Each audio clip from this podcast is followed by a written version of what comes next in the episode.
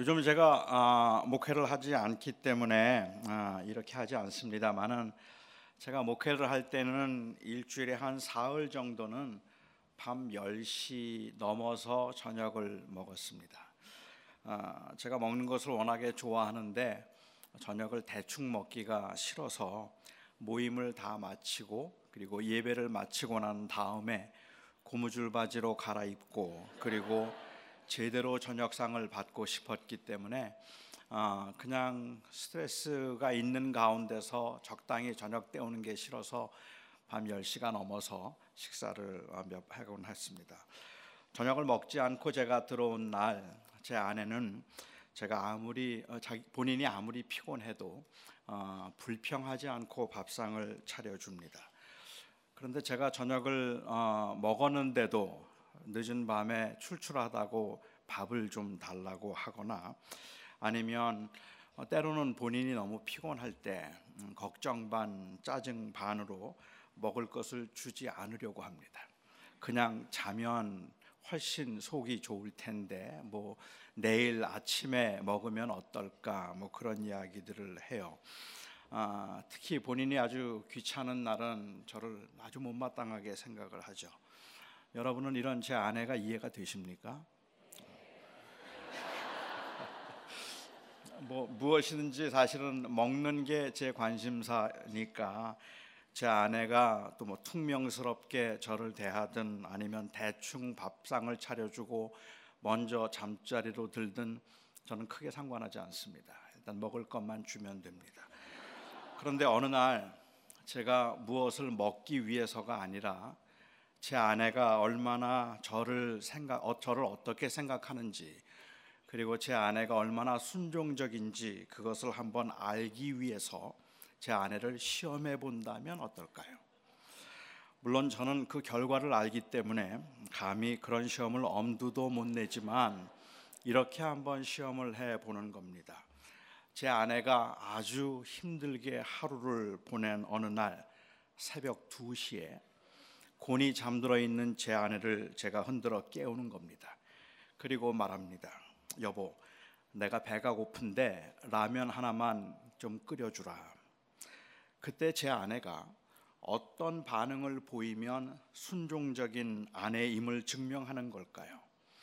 어떤 반응을 보여야 저의 시험에 합격할 수 있을까요? 만일 그 새벽 2시 곤히 잠들어 있는 제 아내를 깨우면서 여보 라면 하나만 끓여주라 했을 때 제 아내가 한쪽 눈만 뜨고 불 꺼 그랬다면 제 아내는 빵점짜리 아내입니다. 순종을 전혀 모르는 사람입니다. 마지못해 일어나서 그리고 앉아서 아침에 먹으면 안 될까? 왜 이렇게 사람을 힘들게 해요? 나도 오늘 굉장히 힘든 하루를 지냈는데 하고 짜증을 부리면서도 주방에 가서 라면을 끓여온다면 그렇다면 제 아내는 50점짜리 아내입니다. 순종을 하기는 했지만 사실은 기쁜 마음으로 자원한 마음으로 하지 않았기 때문에 그렇습니다. 새벽 2시에 곤히 잠들어 있는 제 아내를 제가 깨우면서 여보 내가 배가 고픈데 라면 하나만 끓여다 주라라고 했을 때 제 아내가 그 졸린 눈을 비비면서 당신이 많이 배가 고프시군요. 얼마나 배가 고팠으면 새벽 2시에 나를 깨울까? 알았어요. 잠깐만 기다리세요. 그리고 급, 그 급하게 내려가서 주방에 가서 라면을 끓여 가지고 와서 제가 다 먹을 때까지 졸린 눈을 비비면서 부채질을 해주고 제가 다 먹고 난 다음에 잠자리에 들고 나서야 비로소 잠자리에 든다면 제 아내는 100점짜리 아내입니다. 그냥 상상만으로도 가슴이 막 뜁니다.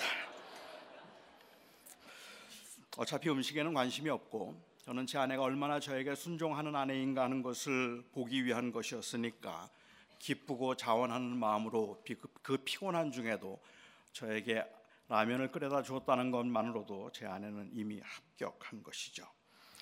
하지만 아마도 여기에 계신 대부분의 여러분들, 특히 여성들은 제가 이런 시험을 했다는 것 자체가 비인간적이고 불공평하다고 생각을 하실 것이고 그런 시험을 했다는 것 자체만으로 저는 쫓겨나 마땅하다고 생각하는 분들이 아마도 여기에는 더 많이 계실 것입니다. 왜냐하면 그것은 인격을 무시한 처사이고 그리고 결과에 상관없이 아주 비인간적인 요구이기 때문입니다. 남의 약점을 이용해서 순종을 시험하려고 하는 것 그것은 지극히 비인격적인 일이고 사랑과 그리고 또 또한 그 어떤 그 사랑을 위한 목적으로 하는 자발적인 순종이 아닌 자기의 힘을 과시하기 위한 일종의 갑질이기 때문에 그냥 그런 시험 자체만으로도 상당히 못마땅합니다. 순종이란 어떤 경우에도 절대 복종해야 하는 힘에 대한 굴복이 아닙니다. 그것이 강요에서 온 것이든 아니면 회유에서 온 것이든 그냥 내가 하라면 좀 해라는 이 말은 쓸쓸하고 아주 가소롭기조차 한 힘의 과시일 뿐입니다. 아내의 순종을 시험하는 것도 이러하다면 오늘 본문에 나오는 사건에 대해서 여러분들은 어떻게 생각하십니까? 오늘 본문에 나오는 하나님께서 아브라함을 시험하신 이 사건을 보면서 거부감을 느끼신 적은 없으십니까? 여러분은 이 사건을 대하면서 이 자체가 이미 비인격적이며 이 자체가 이미 대단히 비윤리적인 시험이었다고 생각해 보신 적은 없으십니까?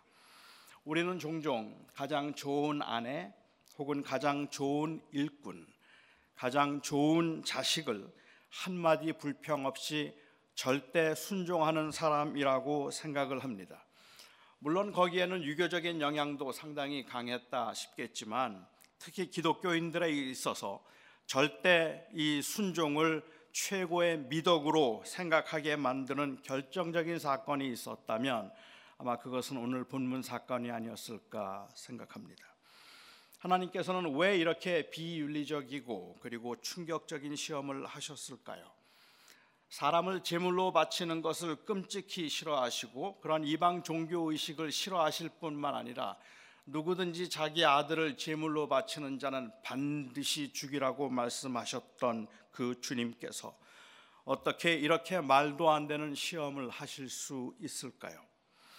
정말 하나님께서 원하셨던 것이 그냥 주님이 요구하시면 토도 달지 말고 묻지도 말고 그냥 시키는 대로 하는 그 모습을 보고 싶었던 것일까요? 어떤 분들은 아브라함이 아, 정말로 하나님을 사랑하는지 보려고 시험하신 것이라고 말하기도 합니다. 아브라함이 백세에 얻은 아들을 너무 사랑했기 때문에 혹 아브라함의 마음이 변해서 하나님보다 이삭을 더 사랑하는가 아닌가 하는 것을 시험해 보기 위해서 하나님께서 이삭을 주시고 난 다음에 아브라함이 기프트보다는 그 이삭을 주신 기버에 여전히 마음이 가 있는가 하는 것을 한번 시험해 보기 위해서 이렇게 이런 시험을 하셨다는 겁니다. 정말 그럴까요? 저는 아니라고 생각합니다.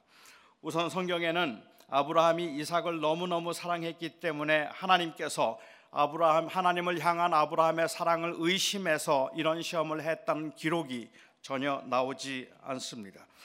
또한 우리 하나님은 그런 식으로 질투하시는 분이 아닙니다. 하나님께서 이삭을 주실 때는 그를 언약의 자손으로 존귀하게 여기며 그를 사랑하라고 마음을 다해서 사랑하라고 하나님께서 주신 것입니다. 이는 하나님께서 우리에게 자식을 주실 때도 마찬가지라고 생각을 합니다. 저희들에게 주신 가족을 하나님보다 더 사랑할 수 있는가 아니면 하나님을 더 사랑하는가 하는 이 질문 자체가 별로 의미가 없는 질문인 것은 우리에게 하나님은 사랑의 원인이지 비교의 대상이 아니기 때문에 그렇습니다. 자칫 하나님을 비교의 대상으로 여길 것처럼 생각되는 구절들이 있어서 누가 마태복음에서 주님께서는 어, 내 가족이나 혹은 내 부모를 하나님 나보다 더 사랑하는 자는 나의 제자가 되기에 합당하지 못하다라고 말씀을 하셨어요. 마치 비교의 대상인 것 같습니다. 하나님을 더 사랑하는가 아니면 부모를 더 사랑하는가 하는 것이 제자됨에 있어서 우선적인 기준인 것처럼 보여집니다. 그런데 누가복음에서는 이것을 조금 더 풀이해서 설명하기를 내가 내 부모와 자식과 전토까지라도 내 부모와 자식까지라도 미워하지 아니하면 나의 제자가 되기에 합당하지 않다고 말씀을 하셨습니다. 누가복음에서 부모를 미워해야 나의 제자가 될 수 있다는 말의 의미는 결국은 우리 인생의 주관자가 되시는 절대적인 주인으로서 하나님 외에 그 어떤 것도 합당하지 않다는 의미로서 이 세상에 있는 모든 것들을 사랑한다면 그 사랑하는 원인이 바로 하나님이어야 한다는 말이지. 세상에 있는 것들과 하나님 중에 누구를 더 사랑할 수 있겠는가 하는 것을 묻는 것은 사실은 합당한 질문은 아닐 거라고 생각합니다. 우리가 우리의 아내를 사랑하고 남편을 사랑하고 우리의 부모님을 사랑하고 우리의 자식을 사랑하는 이유는 하나님을 사랑하는 사람들에게는 바로 하나님 때문입니다. 하나님께서 우리에게 주신 그 은혜 때문에 우리는 우리에게 주신 모든 것들을 사랑할 수 있는 것입니다. 또 어떤 분들은 이 하나님의 언약을 위한 조건으로 순종을 요구하신 것이라고 그렇게 주장하는 분들도 있습니다. 16절 말씀에 내가 이렇게 행하여 내 독자도 아끼지 아니하였은즉 내가 네게 복을 주겠다라고 말씀을 하셨습니다. 물론 언약의 조건으로 순종을 요구하신 경우들이 제법 성경에는 많이 나와 있고 그래서 최근에는 어, 이 무조건 믿음이 아닌 순종의 중요성을 강조하는 신학적인 흐름이 아주 강해지고 있는 것은 사실이지만 또한 오직 믿음으로라는 이 슬로건으로 순종의 중요성을 소홀히 여긴 것은 대단히 안타까운 일이기는 하지만 과연 오늘 본문에 있는 사건이 그 순종을 언약의 조건으로 말씀하신 것일까에는 의문이 있습니다. 하나님께서 아브라함과 언약을 맺으셨던 12장과 15장에 나오는 사건들은 그 순종이 요구되기 전에 이미 하나님께서 맺으신 언약이기 때문입니다. 이삭을 통해서 그 자손을 하늘의 별과 같이 바다의 모래와 같이 많게 해 주겠다고 약속하신 주님이 이삭을 죽이라고 하셨을 때 그렇게 할 수 없다고 말하는 것이 오히려 맞았다고 저는 생각합니다. 아브라함은 하나님께 항변했어야 합니다. 만일 그러면 이삭을 통한 하나님의 언약은 어떻게 되는 겁니까? 하나님은 자식을 제물로 바치는 것을 원하지 않으시는데 어찌하여 아들을 죽이라 하십니까? 제가 이 시험을 통과한다 한들 나중 사람들이 하나님에 대해서 뭐라고 말하겠습니까? 이런 항변을 이런 항변이 시키는 대로 그냥 하는 것보다 더 정의롭고 그리고 또한 더 진정 어린 사랑이라고 저는 생각이 됩니다. 하나님께서 아브라함이 시험을 통과했을 때 이제 내가 나를 경외하는 줄을 안다고 말씀하셨는데 그 말씀조차도 그 전에는 아브라함이 하나님을 경외하는 줄을 몰랐다가 자기의 아들까지 죽이려고 하는 그 충성심을 보고 내가 나를 경외하는 줄 알았다고 말씀하신 것이 아니라 오히려 그의 순종을 통해서 하나님의 계획과 하나님의 마음을 세상에 드러낼 수 있어서 하나님께서 기뻐하신 것이라고 저는 이해했습니다. 저는 이 사건을 구속사, 구속사적인 사건으로 그리고 메시아적인 사건으로 읽어야 한다고 생각합니다. 이 사건은 단순히 아브라함이 아들을 죽이면서까지 자신의 충성심을 증명한 사건이 아닙니다.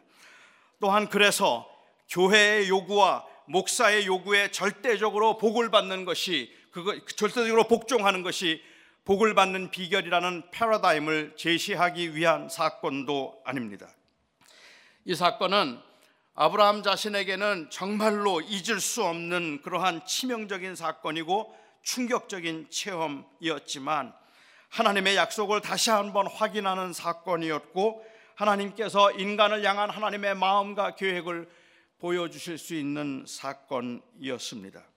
하나님께서는 당신이 우리를 얼마나 사랑하셔서 우리를 어떻게 구원하실 것인지 암시하기 위해서 아주 오래전부터 이 사건을 준비하신 듯 합니다.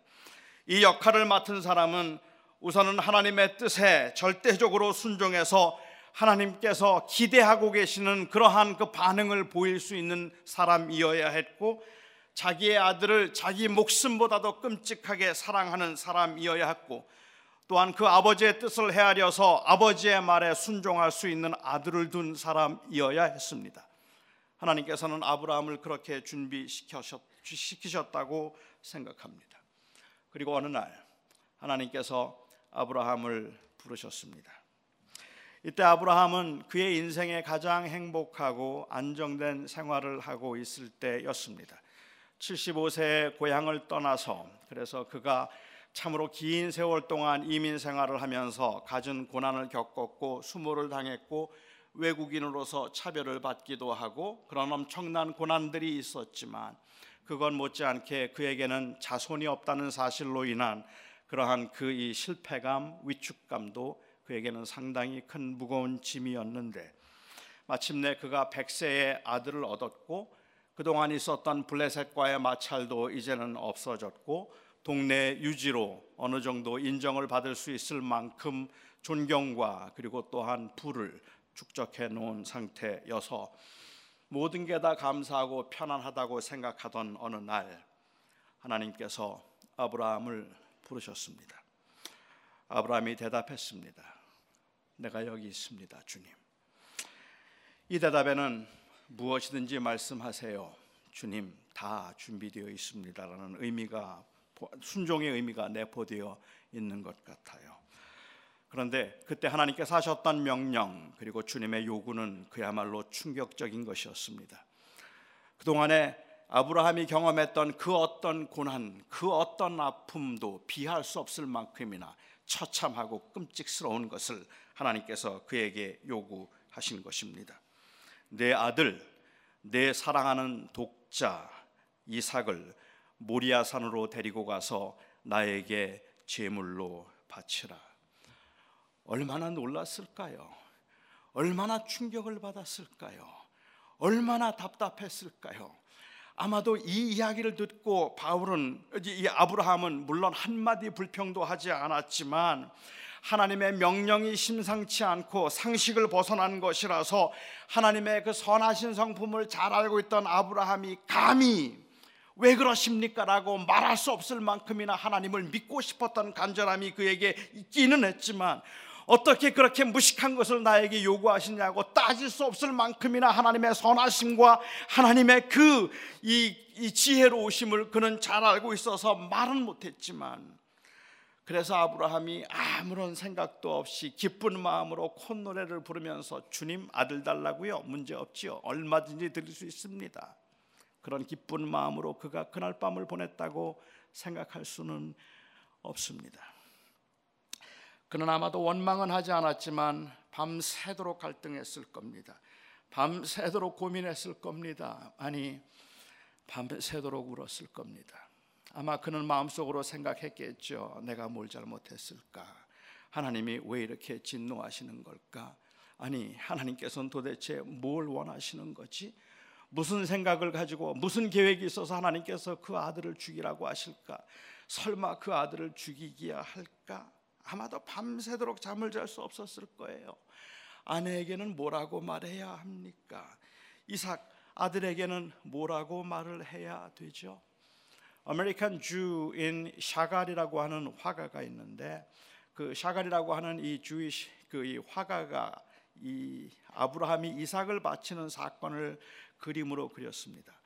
뭐 아브라함을 이삭으로 바치는 사건을 그림으로 그린 화가들은 제법 여러 명 있지만 그 중에도 특히 이 샤갈의 그림은 조금 색깔이 좀 굉장히 화려한 편입니다. 그런데 그 그림에 아주 특이한 특징이 하나 있는데 그 아브라함이 한쪽 눈을 감고 누워, 이 나무 단 위에 누워 있는 이삭에게 칼을 들고 죽이려고 할 때 그 옆에 검은 수풀이 있어요. 그런데 그 숲 안에 어, 한 형체가 아주 경악하고 있는 한 형체가 있습니다. 누굴까요? 사라. 어, 유대인들은 생각하기를 그때 사라가 너무 충격을 많이 받았을 거라고 생각을 해요. 이삭이 이 당시에 몇 살이었는가는 뭐 아무도 알 수가 없습니다. 그런데 어떤 사람들은 유대인 랍비 중에는 16살이었다고 주장하는 사람도 있고 37살이었다고 말하는 사람도 있습니다. 37살이었다고 말하는 사람들은 그 사람들이 말하는 근거는 바로 아브라함이 이삭을 바치려고 하는 사건이 있고 직후에 23장에서 사라가 127세로 죽습니다. 그런데 유대인들은 생각하기를 사라가 죽은 것은 아브라함이 이삭을 바치려 했기 때문에 충격으로 죽었다고 생각을 해요. 그건 사실이 아닐지도 모르지만 여러분 이해가 되긴 하십니까? 정말로 그럴 수도 있을 만큼이나 충격적인 사건이에요. 자기의 남편이 얼마나 믿음이 좋은 사람인지는 모르지만 아들을 죽이려고 했어요. 나무에 묶어놓고 그를 죽이려고 했단 말입니다. 아브라함은 이삭과 함께 사흘 길을 걸어서 모리아 산으로 갔습니다.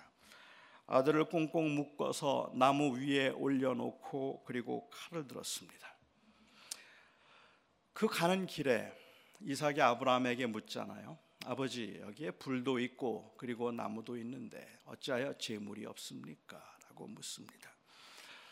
이 질문을 받았던 아브라함의 마음은 아마 찢어지듯이 아팠을 겁니다. 그 재물이 바로 이삭이기 때문에 그렇죠. 그렇게 물었던 이삭을 나무 단 위에 묶어 놓았는데 여러분 이게 신기하지 않습니까?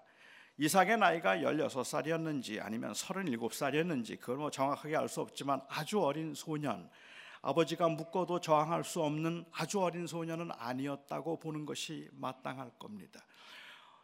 저라면 도망갑니다. 절대로 그렇게 묶여서 가만히 있지 않아요. 그런데 이삭은 아버지가 묶는 대로 그대로 그 나무 또한 위에 있었습니다. 아브라함은 실제로 그를 죽이려고 했어요. 11장에 히브리서 11장에 보면 아브라함은 하나님이 그를 다시 살리실 줄을 믿는 믿음으로라고 했어요. 그러니까 죽여도 하나님이 살리시겠지 뭐 그런 생각했는지 모르겠네요. 그때 하나님의 음성이 들렸습니다. 아브라함아 이제 되었다. 그만 멈추어라. 그 아들에게 손을 대지 말라. 하나님께서 정말로 껄껄 웃으시면서 기분 좋아서 이 말씀을 하셨을까요? 그래 그래 그래 그만 되었다. 내가 얼마나 나를 사랑하는지 이제 알았어. 내가 하도 내 아들을 좋아하고 내 아들 아들 그러길래 내가 나보다 내 아들을 더 좋아하는 줄 알고 누구를 더 좋아하는가 시험해 보려고 했던 건데 내가 내 아들보다 나를 더 사랑하는구나. 그래서 내 아들까지도 죽이려고 했구나. 됐어, 됐어. 어, 정말 너는 나를 나에게 순종하는 자라구나. 정말 기분 좋다. 하하하. 아마 하나님께서 그때 껄껄 웃으시면서 내가 이렇게 나를 사랑하는 줄 내가 알았으니 기분 좋다 하셨다면 저라면 그때 하늘을 향해서 주먹을 들 것 같아요. 저라면 그때 견디지 못했을 것 같아요. 하나님 이러시는 거 아닙니다라고 말할 것 같아요. 이건 완전히 갑질의 횡포예요.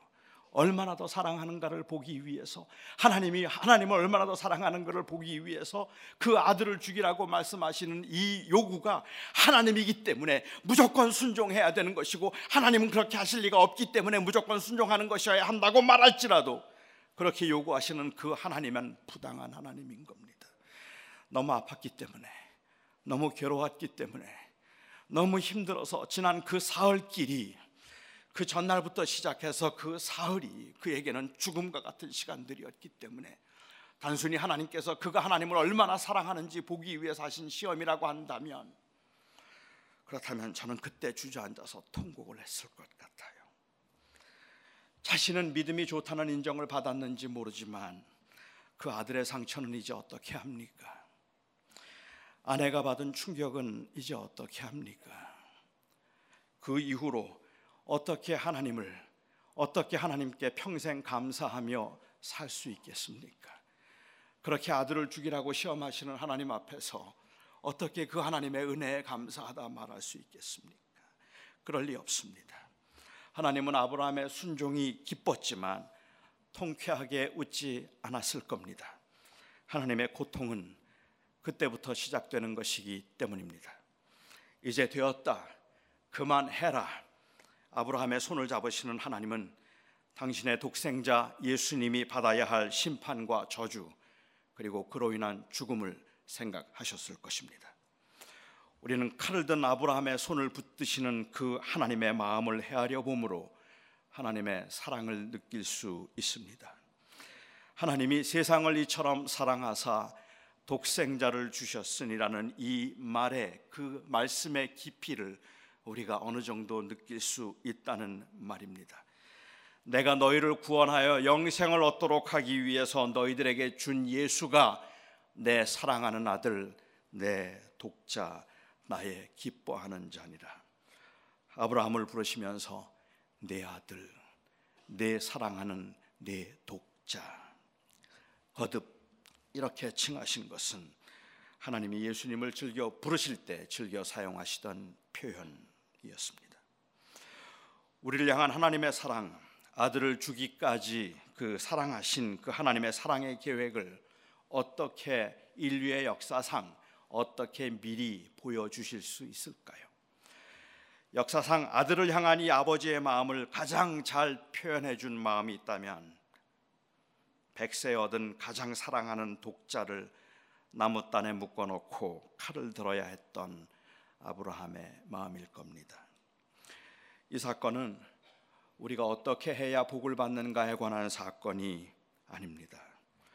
이 사건은 우리가 얼마나 순종해야 하나님께 인정을 받을 수 있는가를 보여준 사건이 아닙니다. 이 사건은 아브라함의 마음을 보여준 사건이고 이삭의 순종을 보여준 사건입니다. 이 사건은 하나님의 마음을 보여준 사건이고 예수의 순종을 보여준 사건이라는 말입니다. 이 사건을 통해서 우리가 얼마나 순종해야 하나님께 인정을 받을 수 있는가 하는 것을 보여준 것이 아니라 독생자를 주신 하나님이 우리를 얼마나 사랑하고 계시는가를 보여주신 사건입니다. 여러분은 누군가에게서 정말로 여러분을 사랑한다는 감동적인 고백을 들어보신 적이 있으십니까? 여러분 혹시 여러분을 감동시킨 연애 편지를 받아보신 적이 있으십니까? 저는 청년 시절에 정말 수많은 연애 편지를 받아보았어요. 정말 많은 연애 편지를 제가 받아보았지만 제 아내가 보내준 연애 편지 그 연애 편지 가운데 있던 그 한 시를 저는 30년이 지난 지금도 여전히 기억하고 있습니다. 제 아내가 그때 그 시를 통해서 저에게 해주었던 그 사랑의 고백 아직도 저는 그 시를 외우고 있어요. 토실토실 알밤 같기도 하고 반질반질 차돌 같기도 하고 둥글둥글 축구공 같기도 한 것 무엇인가 했더니 자기 얼굴이더라. 대단하죠. 제가 이 시가 저에게 감동적인 이유는요. 제 아내는 그런 표현을 거의 하지 않는 사람입니다.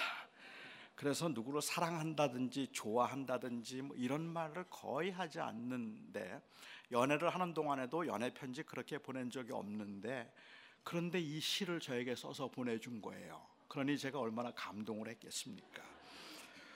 프랑스의 화가였던 마셀 드 렉루얼이라고 하는 화가가 있는데 아, 이 사람이 자기가 사랑하던 막달린 드 빌라루얼이라고 하는 여인에게 자기가 사랑한다는 그 마음을 표현하고 싶었습니다. 감동적인 사랑의 고백을 하고 싶어서 그가 연애 편지를 썼습니다. 로버트 리플리라고 하는 미국 작가의 말에 의하면 지금까지 알려져 있는 인류 역사상 가장 긴 연애 편지를 이 마셀이라는 사람이 이 막달린이라고 하는 여인에게 보낸 편지입니다. 그는 그 편지에 주브zem, I love you 나는 당신을 사랑합니다라는 이 말을 그 편지를 쓴 해인 1875년에 천을 곱해서 187만 5천 번을 한 편지에 썼습니다. 그런데 그가 직접 쓴 것이 아니라 대서인을 고용해서 썼습니다. 싱겁죠? 그런데 정말 충격은 그 다음입니다. 이 대서인에게 187만 5천 번을 써 달라고 주문을 한 것이 아니라 그 대서인들을 앞에 앉혀 놓고 주브셈 나는 당신을 사랑합니다라고 말하면 대서인이 나는 당신을 사랑합니다라고 따라하고 그 다음에 썼습니다. 그러니까 내가 사랑한다고 말하면 사랑한다는 말을 187만 5천 번을 했고 187만 5천 번을 들었고 187만 5천 번을 써서 사랑한다는 말을 한 편지를 쓰면서 562만 5천 번을 한 셈입니다. 얼마나 긴 시간 동안 도대체 어떻게 할 수 있었는지 수학적으로 저는 상상이 되지 않지만 여러분들은 사랑한다는 말을 500만 번 들어보셨습니까? 500만 번은 고사하고 남편이나 아내에게 내가 50번만 들어서도 이렇게 상막하지는 않겠다고 생각하는 게 우리들의 인생 아니겠습니까? 40년 함께 살면서 하루에 세 번씩 사랑한다는 말을 하고 들어도 5만 번이 되지 않아요. 글쎄요. 정말 562만 5천 번에 사랑한다는 말, 그 정성은 대단하기는 하지만 솔직히 여러분들이나 저는 그런 사랑이 그런 연애 편지가 그렇게 부럽지도 않고 그렇게 감동적이지도 않습니다. 차라리 명품 가방을 하나 사주든가 아니면은 그냥 대서비를 돈으로 주는 게 낫겠다 하는 그러한 뭐 이런 그 물질적인 마음 때문이거나 상대방 상대방의 그러한 그 원함은 전혀 원, 마음은 생각하지 않고 자기 방식대로 저는 막달린 빌랄로가 그 편지 다 읽었다고 생각하지 않습니다. 아, 읽, 너무 지루해서 읽을 수도 없는 지루한 편지를 보낸 이기심 때문만이 아니라 왠지 그 사랑의 표현에는요 정성이 있기는 하지만 비현실적이라고 생각되기 때문에 그렇습니다. 다시 말하면 그거는 내 현실에서 그렇게 절실하게 필요한 것들이 아니라서 없어도 그만인데 내 삶은 다른 여러 가지 문제들로 너무 버겁기 때문에 그런 사랑의 표현에는 감동할 여유가 없다는 겁니다. 그래서 그런 편지를 받는다는 게 좋기는 하지만 썩 부럽지는 않습니다. 아마도 억만장자라면 천불짜리 선물권보다는 그 편지를 더 어, 좋아하고 감동했을 수 있을지 모르겠어요. 하지만 우리는 아닙니다. 그 편지보다는 천불이 낫죠. 여러분은 언제 하나님의 사랑을 느끼십니까? 하나님께서 우리들을 선대하셔서 우리의 필요를 풍성히 채우심에 하나님의 사랑을 느끼십니까?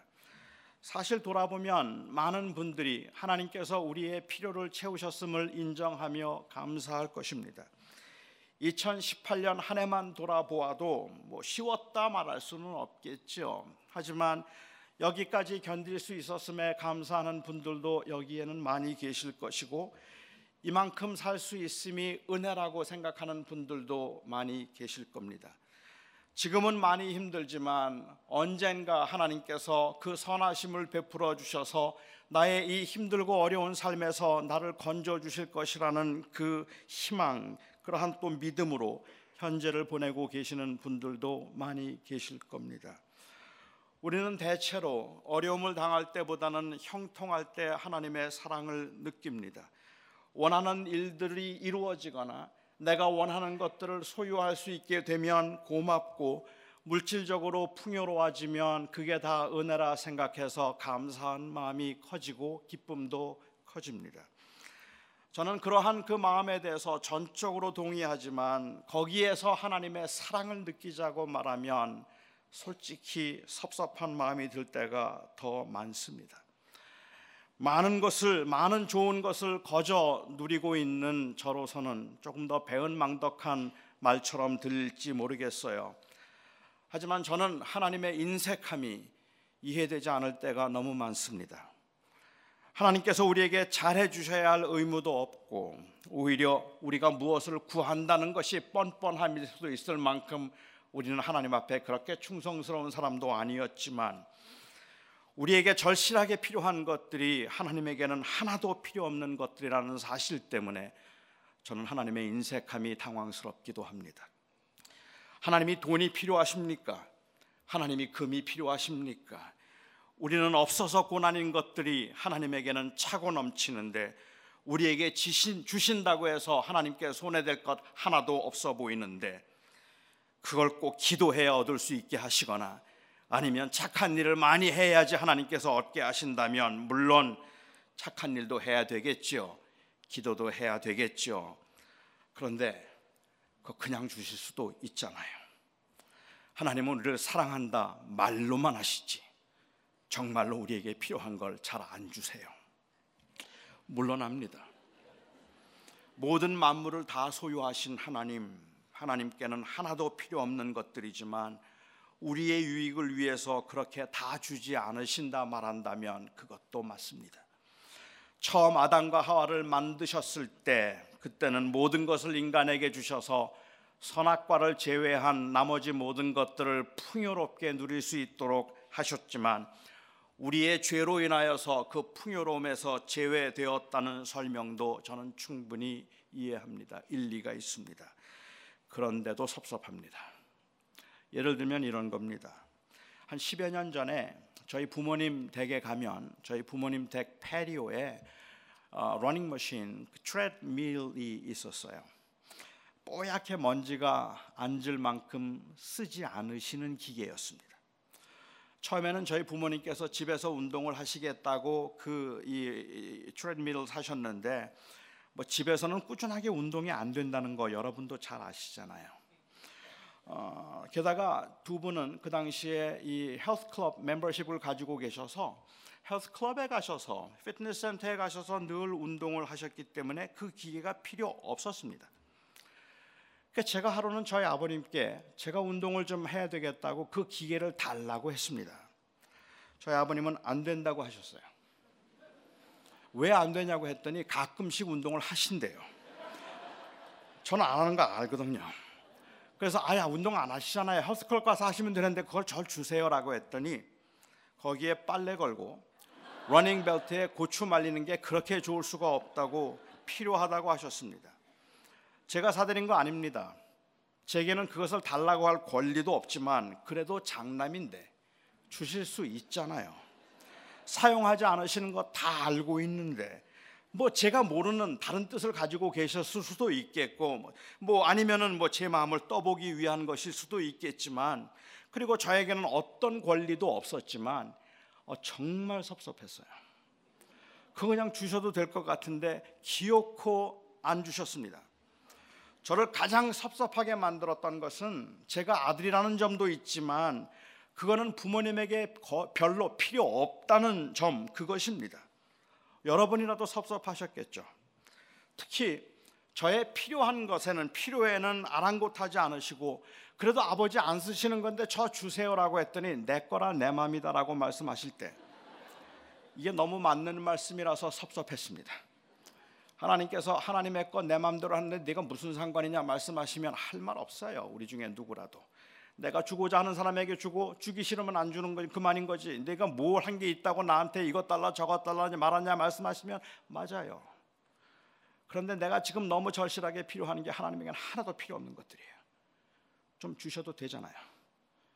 지독하게 안 주십니다. 하나님이 그러세요. 만유의 주인이시고 창조주로서 세상 모든 것들에 대한 소유권을 가지고 계신 분이지만 제가 필요로 하는 것 중에 하나님이 필요한 거 하나도 없어 보이는데 하나님께서 오늘 밤에라도 저희 집에 돈 천불쯤 생기게 한다고 해서 또 여러분들에게 필요한 생활비, 수술비 좀 주신다고 해서 내일 새벽이라도 문 밖에 놓아 주신다고 해서 하나님의 생활이 어려워지는 것도 아니고 나중에라도 하나님께서 그거 필요로 하실 것도 아니신데 정말 안 주십니다. 말로만 사랑한다 생색을 내십니다. 뭐 그래도 제 건 아니니까 할 말은 없지만 줄 테니까 이거 해봐라 줄 테니까 저것 해봐라 그러시면 진짜 서운하죠. 우리가 받은 소위 축복이라는 것에서 우리가 하나님의 사랑을 느끼지 못하는 건 아닙니다. 전 이해합니다. 인정합니다. 사업이 잘 되고 자녀가 잘 되는 것으로 하나님의 사랑을 느끼게 되는 것도 사실이지만 그럼에도 그것으로 하나님의 그 사랑의 광대하심과 그리고 그 또한 그 하나님의 사랑의 친밀함을 말하기에는 답답한 면이 있다라는 말입니다. 그런 이유라면 모든 것이 하나님께로부터 왔음을 인정하면서도 그런데 왜 이렇게 응답이 더디냐고 왜 이렇게 내 문제는 해결해 주지 않으시느냐고 답답해 하는 것 그렇게 생각할 만한 분들 저는 여기에도 많이 계실 거라고 생각합니다.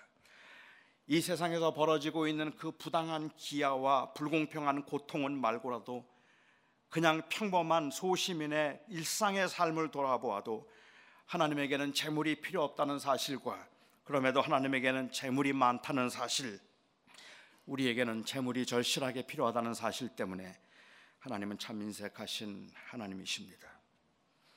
그런데 비록 이 땅에서는 되는 게 하나도 없고 항상 부족한 가운데 부족한 상태에서 살아가고 있음에도 불구하고 우리의 가슴이 먹먹해지도록 가슴이 먹먹해지도록 하나님의 사랑을 확인할 때가 있습니다.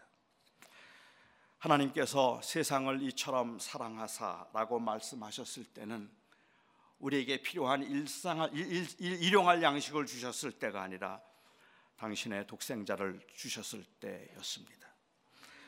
그런데 사람들은 독생자를 주셨음에도 돈 천부를 주셨을 때만큼도 감동하지 않습니다.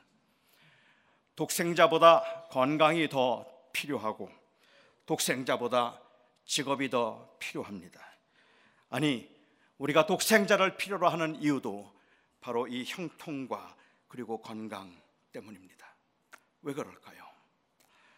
저는 우리가 그 하나님이 우리를 이처럼 사랑하사 독생자를 주셨으니라는 이 말에 그렇게 크게 감동할 수 없는 이유가 어쩌면 죄인으로서 우리의 그 상태에 대한 그러한 절실한 인식이 없기 때문인지도 모른다 생각했습니다.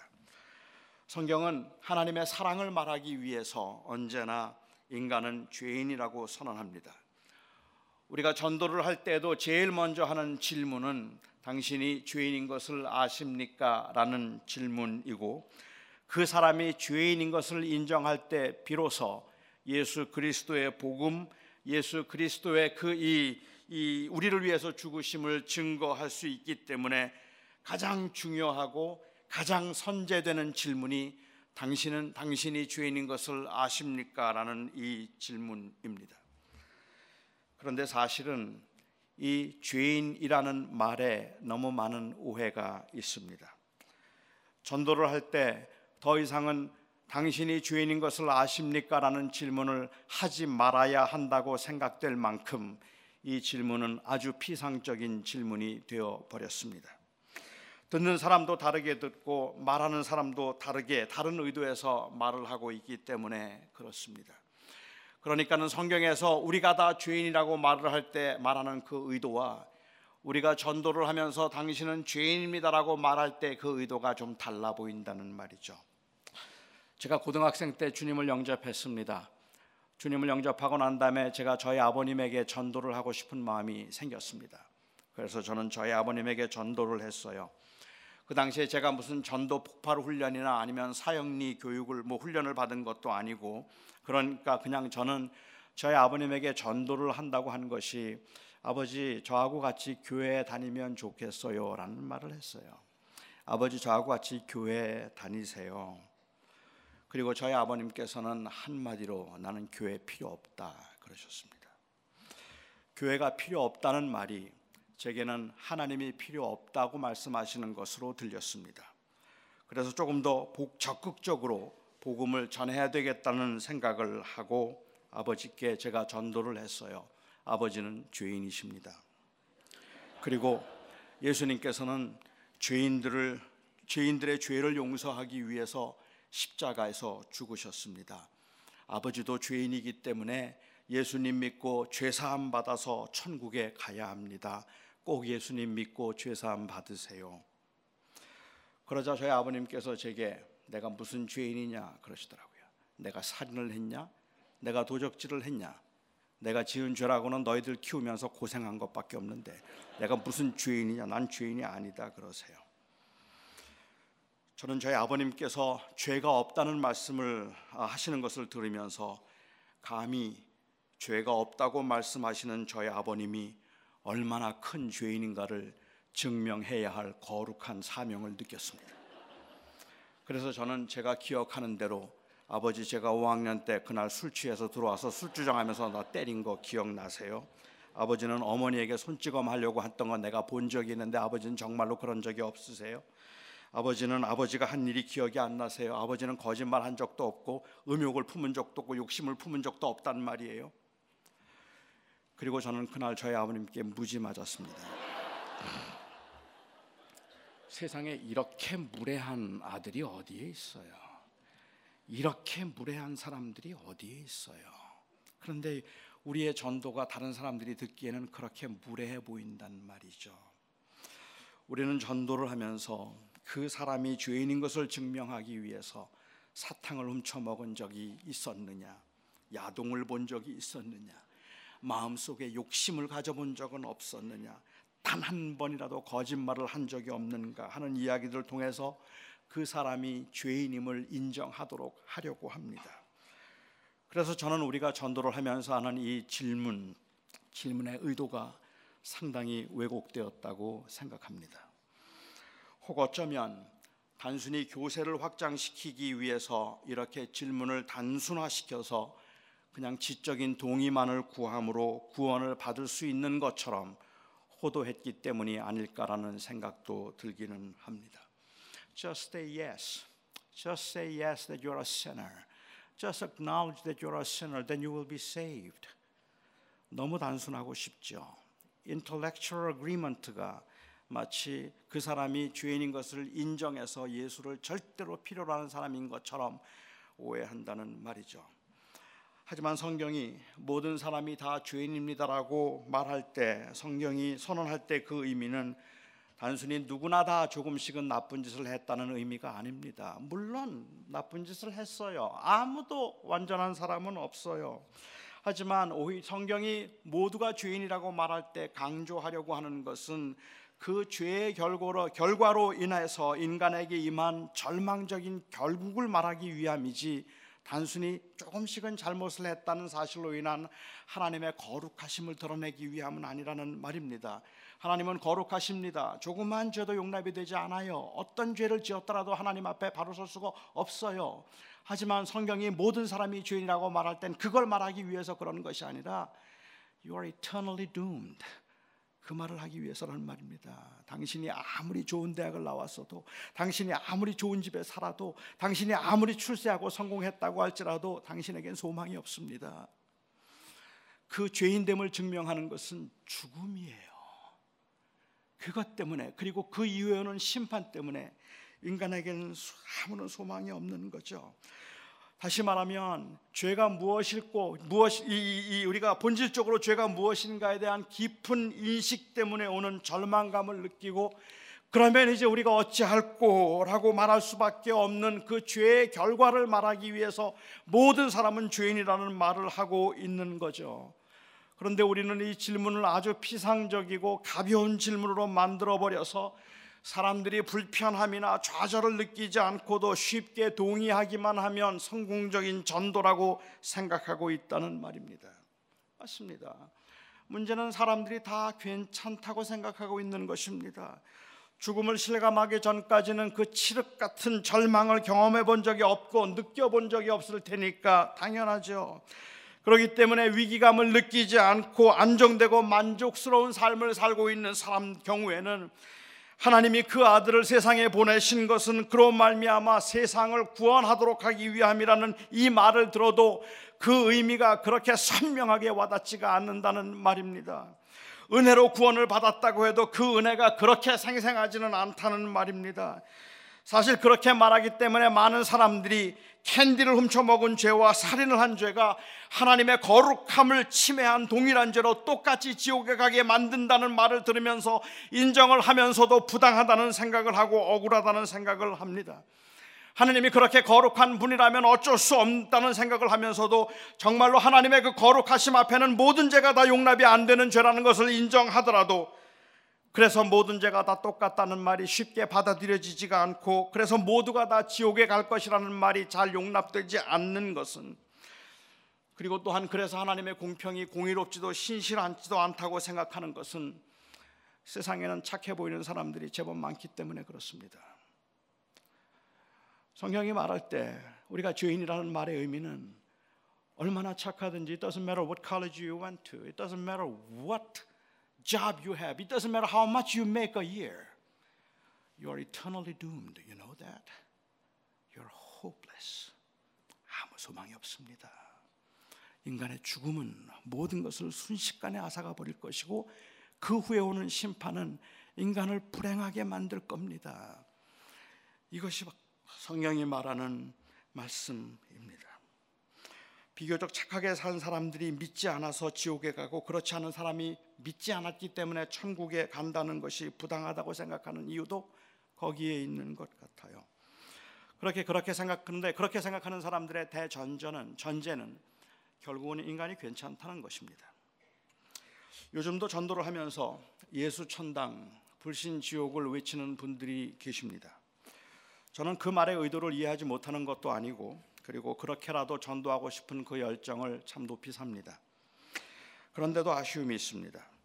단순히 그런 방법은 효과적인 전도 방법이 아니라서가 아니라 자칫 복음의 본질을 왜곡시킬 수 있다고 생각되기 때문에 그렇습니다. 예수를 믿으면 천국에 가고 믿지 않으면 지옥에 간다는 말은 마치 불신을 정죄와 심판의 원인이라고 말하는 것 같아서 그건 맞지 않습니다. 제 생각은 그렇습니다.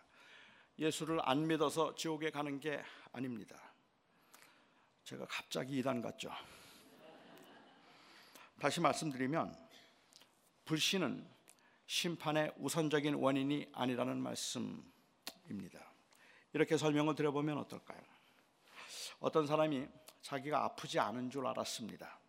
그런데 그 사람은 굉장히 많이 아픈 사람이었어요. 많이 아픈 사람인데 자기는 아프지 않은 줄 알았죠. 어, 의사가 진찰을 해보더니 말합니다. 많이 아프십니다. 오래 살지 못할 것 같네요. 그런데 고칠 수 있는 약이 있습니다. 그 약을 먹으면 살 수 있습니다. 그런데 이 환자는 증상도 없고 활동하는데 아무런 지장도 없는데 그렇게 말하니까 믿을 수가 없었습니다. 그래서 말합니다. 됐습니다. 나는 멀쩡하니까 그약 먹지 않을 겁니다. 나는 욕을, 약을 좋아하지도 않고 또 믿지도 않습니다. 약을 먹지 않았어요. 그리고 얼마 지나지 않아서 그가 죽었습니다. 병이 들었음에도 자신이 멀쩡하다고 생각해서 약을 먹지 않은 것이 문제입니다. 그렇다면 그가 약을 먹지 않아서 죽었다는 말은 맞는 말이겠지만 약을 먹지 않아서 죽였다는 말은 맞는 말이 아닙니다. 그를 죽게 만든 우선적인 원인은 약을 먹지 않은 것이 아니라 병입니다. 그가 병이 들어 있었기 때문에 그는 죽은 것이지 약을 안 먹었기 때문에 누가 그를 죽인 건 아니잖아요. 이런 경우는 다릅니다. 어떤 사람이 비교적 건강하게 잘 살고 있었습니다. 어느 날 병원에 갔더니 의사가 불로 장수할 수 있는 약이 있다고 소개를 해요. 뭐 불로 장수하고 싶은 마음도 없고 약도 믿어지지 않아서 싫다고 했습니다. 그랬더니 의사가 협박을 합니다. 지금 이 약을 먹지 않으면 당신이 불로 장생을 원하지 않는 않았기 때문에 이 약을 만든 사람이 언제 찾아와서 당신을 죽일지 모른다고 위협을 하면서 나는 일단 이 약을 당신, 당신에게 소개했기 때문에 당신의 죽음과 당신의 피해 아무 책임이 없다고 말하죠. 그리고 얼마 후에 불로장생약을 먹지 않았다는 이유로 제약회사 직원이 밤중에 찾아와서 이 사람을 죽였습니다. 이 경우에 이 사람의 죽음의 우선적인 원인은 약을 먹지 않은 것입니다. 여러분은 제가 말씀드린 이 두 경우의 차이를 느끼십니까? 저는 예수 천당 불신 지옥이라는 열정적인 전도의 외침에서 사람들이 들었던 메시지는 후자였다고 생각합니다. 우리가 전하는 그 복음을 통해서 많은 사람들이 듣고 있는 이야기는 저는 후자라고 생각합니다. 그 이유는 사람들은 여전히 자신이 괜찮다고 생각하기 때문입니다. 별 문제가 없다고 생각하기 때문이죠. 이해가 되십니까? 이런 인간의 절망적인 상태를 전제하지 않는다면 인간이 아무것도 아니고 인간은 절망이라는 것을 전제하지 않는다면 복음의 은혜는 종교적으로 헌신된 사람이 축복받아서 많은 것을 누리게 할 수 있도록 만드는 천박한 상품이 되어 버리고 하나님은 하나님은 당신을 잘 믿는 사람들에게는 복을 주고 믿지 않는 자들에게는 재앙과 고난을 주시는 엄청난 독재자가 되어 버립니다. 이렇게 되면 우리 인간의 절망적인 상태를 전제하지 않으면 기독교는 하나님의 이름으로 세력을 확장시키기 위해서 독선적이고 호전적인 전도를 서슴치 않는 종교가 되어버리고 마는 겁니다. 우리는 우리의 절망적인 상태에 대한 인식이 없다는 것이 우리의 문제인지도 모르겠어요. 제가 목회를 하면서 아주 힘들게 사역을 하니까 그리고 어, 열심히 쉬지도 않고 사역을 했더니 너무 고생하고 너무 쉬지 못하고 이, 이 열심히 사역을 한다고 저희 교회 교인 한 분이 저를 위해서 플로리다에 별장을 하나 사주셨습니다. 꿈이에요. 음. 꿈에 사 주셨다고 가정해 보죠. 저에게 그걸 주셨다면 저는 굉장히 고마울 겁니다. 저는 굉장히 고마워서 너무 감사하고 감격할 것이고 그리고 제가 그것을 나 혼자 쓰지 않고 다른 사람들과 함께 나누어 쓰겠다고 다짐도 할 것이고 그리고 그것을 어, 힘들고 어려운 목회자들에게 빌려주어서 같이 누리도록 하겠다고 그렇게 다짐도 할 겁니다. 고맙기는 하지만 그래서 그분이 저한테 자꾸 이래라 저래라 그러면 그냥 치사해서 도로 줘버리고 말지도 모릅니다. 그것이 저에게 고마운 것이기는 하지만 충분히 감사할 조건이 되기는 하지만 철저하게 자기를 부인하게 만드는 동기는 되지 않습니다. 예수 그리스도께서 우리를 위해서 십자가에 죽으심으로 우리에게 독생자를 주셨다는 사실이 그래서 우리에게 영원한 생명을 주셨다는 사실이 우리에게는 고마운 일이에요. 충분히 감사한 일이기는 하죠. 하지만 그것 때문에 내 생명을 주님 앞에 드리지는 못합니다. 왜요? 우리가 얼마나 절망적인지를 모르기 때문에 그래요. 우리가 얼마나 아무것도 아니었는지를 모르기 때문에 그래요. 우리가 얼마나 희망이 없는 아무런 소망도 없는 사람이었는지 안다면 다를. 하나님이 세상을 이처럼 사랑하사 독생자를 주셨으니 이는 저를 믿는 자마다 멸망치 않고 영생을 얻게 하려 하심이라. 우리의 상태가 얼마나 절망적인 상태였는지를 안다면 이 체념했던 죽음과 심판의 문제가 해결되었음을 안다면 독생자를 주셨다는 말에서 우리는 전율을 느낄 만큼 감동하지 않을 수 없는 겁니다. 가난하고 비참하고 많은 사람들보다 열등하고 고난의 연속인 삶을 살아도 하나님이 나를 이처럼 사랑하사라는 말에서 진정한 자유와 그리고 또한 참된 존재의 의미를 찾을 수 있다는 말입니다. 이것이 복음입니다. 복음이란 내가 단순히 죄인임을 인정함으로 천국에 들어가는 입장권을 공짜로 받은 것이 아니라 없어도 그만인 천국 들어가는 입장권 그냥 공짜라니까 받아서 넣어둔 인슈런스 정도가 아니라 하나님이 다시 내 인생의 주인이 되도록 하시고 하나님이 그렇게 우리의 주인이 되실 때 비로소 이 땅에서 나그네로서 살아가면서 영원한 그 나라에 이르기까지 그곳에서 우리가 누리게 될 그 자유와 진정한 안식을 고대하며 살 수 있게 만들었다는 하나님의 위대한 선언인 겁니다. 이것이 그 아들을 우리에게 주심으로 하신 선언입니다. 사람들은 이 사랑에 감동하지 않습니다. 그런데도 우리 하나님은 오직 그것만 말씀하고 싶어 하십니다. 사람들이 알아듣든지 알아듣지 못하든지 하나님은 그것만 말씀하고 싶어 하십니다. 우리가 인식하지 못할 때에도 하나님은 그것이 우리에게 가장 절실한 필요, 절실하게 필요한 것임을 아시기 때문입니다. 부자에게도 내가 너를 사랑하여 내 아들을 주었다고 말씀하고 싶어 하시고 가난한 자에게도 내가 너를 사랑하여 내 아들을 주었다고 말씀하고 싶어 하십니다.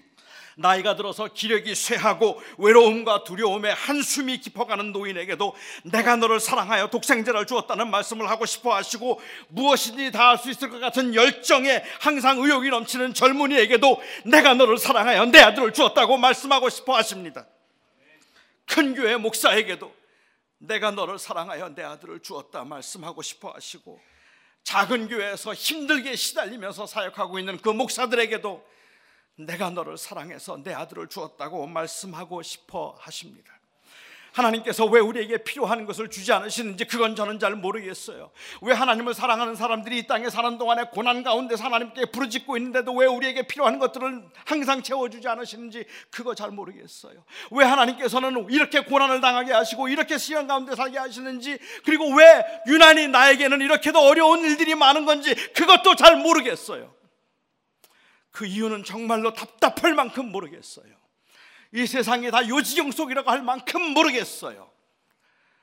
그런데 그 요지경 속에 우리에게 들려오는 하나의 음성이 있단 말입니다. 내가 너를 사랑한다. 그래서 내가 내 아들을 주었다. 내가 너를 사랑한다.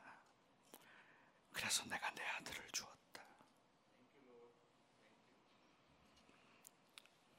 어쩌면 창세기 22장에 나오는 오늘 본문의 사건을 대하면서도 우리가 느끼는 답답함이 있다면 우리에게는 아브라함처럼 가족과 자식도 희생할 만큼의 충성심이 없다는 것 그것 때문인지도 모릅니다.